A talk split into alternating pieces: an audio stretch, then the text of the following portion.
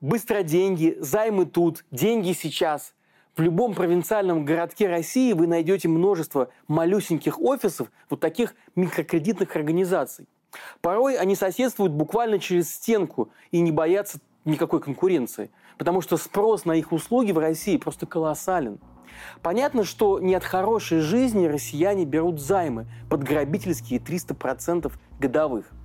По данным Банка России, самым востребованным продуктом в этой сфере остаются так называемые кредиты до зарплаты. Ежемесячно россияне оформляют до двух с половиной миллионов таких суд. При этом клиентов этих эм эф о-шек, которым отказывают в судах с вменяемыми процентами обычные банки, становится все больше. Реальные доходы населения падают, доверие банков тоже снижается. К концу прошлого года средняя запрашиваемая суда ожидаемо увеличилась. Теперь это двенадцать с небольшим тысяч рублей. Доклад Банка России об основных тенденциях микрофинансового рынка в две тысячи двадцать втором году сообщает, что около сорок процентов всех выданных в четвертом квартале суд пришлось именно на кредиты заемщикам, которые уже отдавали на закрытие предыдущих долгов около восемьдесят процентов своего дохода. Понимаете, что получается? Люди находятся уже в страшных долгах, а чтобы расплатиться с ними и чем-то еще питаться, берут новые. Выходит адский замкнутый круг. И даже преданная Кремлю Эльвира Набиуллина фактом этого доклада признает проблему. Но что же Кремль? Как смотрит государство на деятельность микрокредитных организаций и бесчинство коллекторов? На что берут займы россияне и почему они это делают? С вами Павел Каныгин, и это формат «Разборы» от проекта «Продолжение следует». Подписывайтесь на нас в Телеграме и в Ютубе, а также смотрите на сайте «Дождя».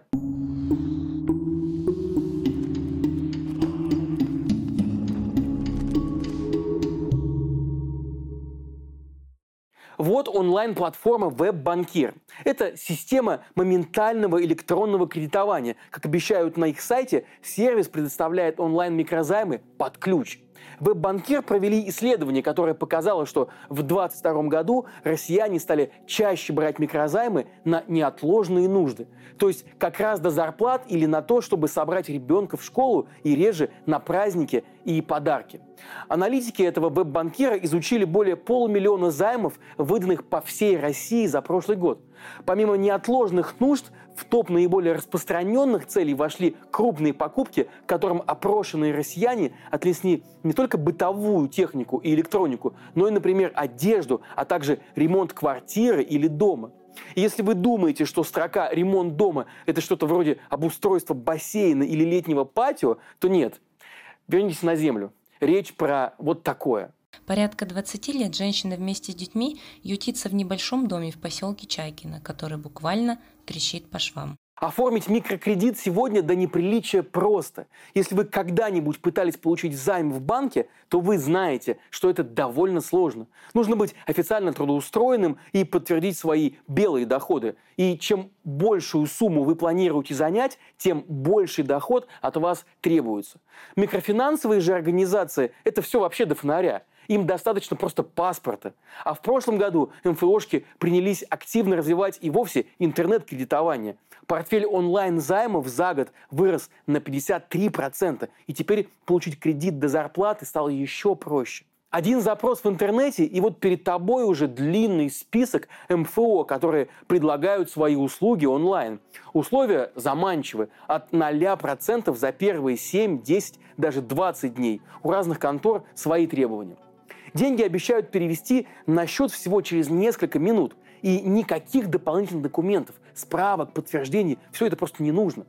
И что будет после наступления часа X, когда беспроцентный период истечет, узнать уже не так-то просто. Как правило, условия займа, прописанные на главной странице, касаются первых, только первых тридцати дней. Предупреждение о пениях при просрочке, штрафах, дальнейшем росте долга на главной странице сайта уже не найти. Такие сведения нужно искать дополнительно, кликая по ссылкам, выискивая условия договора и вчитываясь в этот подлый мелкий шрифт. А этим впавшие в отчаяние люди уже не занимаются. Они просто надеются на лучшее – вернуть деньги в срок. Давайте с вами вместе зайдем на удачу на страничку эм эф о, например, «Кредит семь». Посмотрим, какие условия она предлагает. Допустим, мы хотим взять кредит в пятнадцать тысяч рублей. В течение семи дней можно вернуть столько же, а вот с восьмого дня включается условие один процент в день. Но ведь один процент – это же немного. Как бы не так. На восьмой день вам придется отдать уже шестнадцать тысяч двести рублей. То есть займ плюс восемь процентов.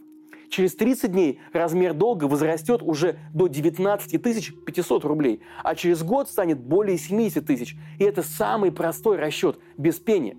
При этом, если вы будете гасить долг частями, то уплаченные средства пойдут на погашение набежавших процентов, а тело долга останется прежним, и к нему все так же будет прилипать по одному проценту в день. А если будете сильно затягивать, то вам просто позвонят коллекторы. Что они делают? Об этом смотрите дальше. По данным ВЦИОМ, каждый пятый россиянин имеет просроченные обязательства по кредитам, налогам, ЖКХ и перед физическими лицами.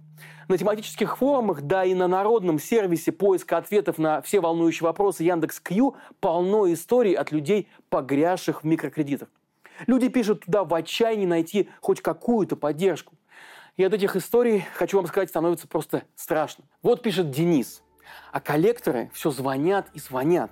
Скоро позвонят и на работу. И выход только, наверное, один у меня – умереть, чтобы ни у жены, ни у мамы не было из-за меня проблем. Месяц, наверное, поплачут и забудут. Или вот Наталья. Знаю, что виновата сама. Описывать всю ситуацию смысла нет. Все как у всех. Даже не знаю, какой вопрос задать. Как безболезненно и быстро уйти из жизни? Самоубийство. Именно это решение нередко видится должникам ФОшек как единственный выход из ситуации.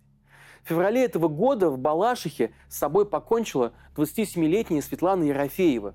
Она выбросилась из окна, оставив прощальную записку, в которой просила прощения у всех. СМИ быстро раскопали подробности этой истории, и выяснилось, что Светлана взяла в кредит триста тысяч рублей, однако отдать долг так и не смогла. В итоге на нее вышли коллекторы, которые стали угрожать не только ей, но и всем ее родственникам. Светлана выбросилась из окна, у нее остались двое маленьких детей. Или вот еще история из Свердловской теперь уже области. Во дворе собственного дома повесился пятидесятичетырехлетний таксист Алексей Носов. Он также не выдержал давления кредиторов. В предсмертной записке было всего несколько слов: «Я весь в долгах, простите». По рассказам соседей Алексея, коллекторы приходили к нему каждый день, засыпали просто его угрозами. А началось все с того, что в пункте микрозайма мужчина взял в кредит всего двадцать пять тысяч рублей на ремонт служебной машины. Алексей устроился водителем такси и однажды просто на минутку остановился возле магазина. Чтобы двигатель в холод не остыл, он не стал его глушить, оставив ключ в замке зажигания. Какой-то пьяный заметил это, сел за руль машины и попытался ее угнать, но не справился с управлением и врезался в дерево. Долг за ремонт повесили на неосторожного таксиста Носова. Но денег, чтобы расплатиться, у него не оказалось, и так он попал на кредитный крючок. А вот другой случай. Жительница Челябинска Фарида Ибрагимова взяла в МФО займ в пять тысяч рублей. У нее муж попал в больницу с инсультом, ей нужны были деньги. Через две недели она обязалась вернуть шесть с половиной тысячи. Договор был составлен с нестрашной, на первый взгляд, процентной ставкой – два процента в день. Вот только это уже семьсот тридцать два процента годовых. Только вдумайтесь, как это много. Через две недели Фарида внесла полторы тысячи рублей, затем через месяц пять с половиной и чуть позднее еще три. Но погасить долг так и не смогла. Начались звонки с угрозами на ее мобильный, на домашний телефон и даже на телефон мамы. Сумма долга выросла до астрономических двухсот тысяч рублей. Коллекторы от семьи просто не отставали. Ломились в двери, заклеивали дверные глазки, расспрашивали соседей. После очередного разговора с вышибалами Фарида от отчаяния выпила семидесятипроцентную уксусную кислоту. Целый год она провела на больничной койке и в итоге умерла. «У тебя дочка красивая, не боишься? Скоро шкуру спустим с тебя за двести тысяч». Это даже не самые страшные, но сохранившиеся в телефонах дочери и матери погибшей заемщицы смс-ки от коллектора. По закону за угрозу убийством, нарушение неприкосновенности частной жизни незаконное проникновение в жилище и намеренное повреждение или уничтожение имущества коллекторам грозит до двух лет заключения. Соответствующую статью в Уголовный кодекс России внесли еще в две тысячи шестнадцатом году. За вымогательство им грозит четыре года тюрьмы, а за самоуправство до шести месяцев. Понятно, что коллекторы плевать хотели на эти декоративные меры ответственности. Просто потому, что для полиции такие дела слишком сложные. Надо ведь работать, доказывать что-то. Так что случаев, когда выбивателей долгов сажали за последствия их работы, просто единицы по всей России.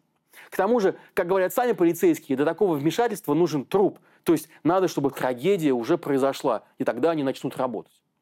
Сказать, чтобы проблему российские законодатели не видели, было бы несправедливо. Они ее видят, но только ничего с ней не делают. У них других дел просто выше крыши. Тут ведь геи нашим традиционным ценностям угрожают, а иностранные агенты и вовсе спят и видят, как бы пострашнее дискредитировать российскую армию. Так что пока Госдума только готовится принять закон об ужесточении ответственности коллектора.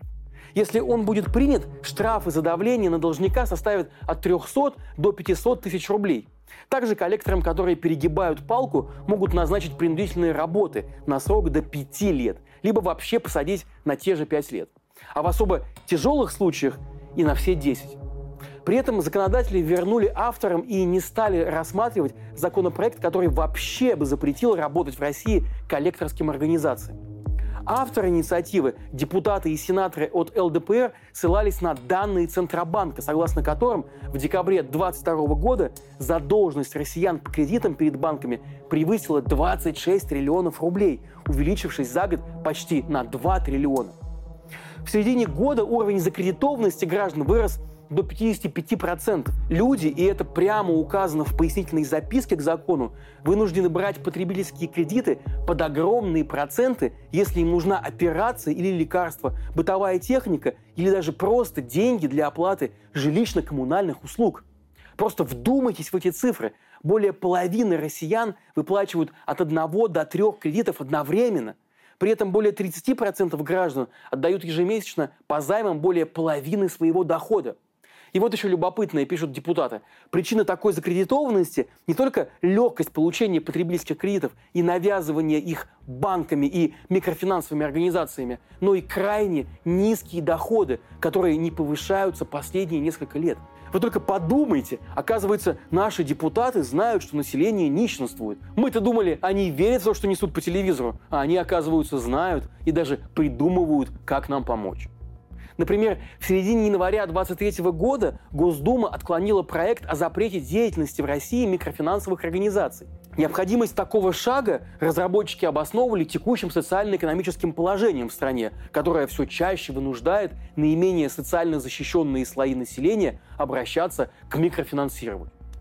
Бизнес микрофинансовых организаций чреват быстрым ростом долгов населения и резким снижением уровня жизни, объясняли авторы инициативы.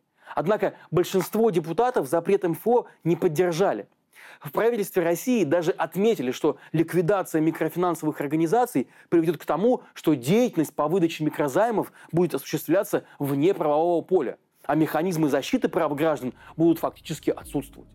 Можно подумать, эти механизмы защиты как-то помогли Фариде Ибрагимовой или Светлане Ерофеевой, которые убили себя из-за вот этих самых кредитов. А теперь бонус для тех, кто досмотрел этот разбор до конца. Загадка. По всей стране ритейлеры отмечают рост спроса на товары более высоких ценовых категорий в магазинах эконом-класса. Тот же «Магнит» или «Дикси» стали закупать более дорогие сорта колбасы и коньяка, которые прежде их покупателей вовсе не интересовали. В это же время региональные риэлторы отмечают и подъем спроса на рынке жилья. Почему? С чего вдруг люди, которые еще вчера занимали до зарплаты, теперь покупают дорогой коньяк? Ответ очень прост. Война. Вчерашняя нищая Россия теперь пропивает гробовые сыновей и зарплаты мобилизованных. Война стала спасением от кредитов и открыла возможности жить хоть чуточку лучше. Хоть и ненадолго. Если взглянуть на проблему под этим углом, то, согласитесь, сразу становится понятно, почему в России до сих пор не запрещены микрозаймы и деятельность всех этих коллекторов. Страна должна быть нищей, потому что именно унизительной нищетой и отчаянием питается война. Беспросветицей, не позволяющей людям думать и видеть дальше ближайшего алкомаркета. Продолжение следует.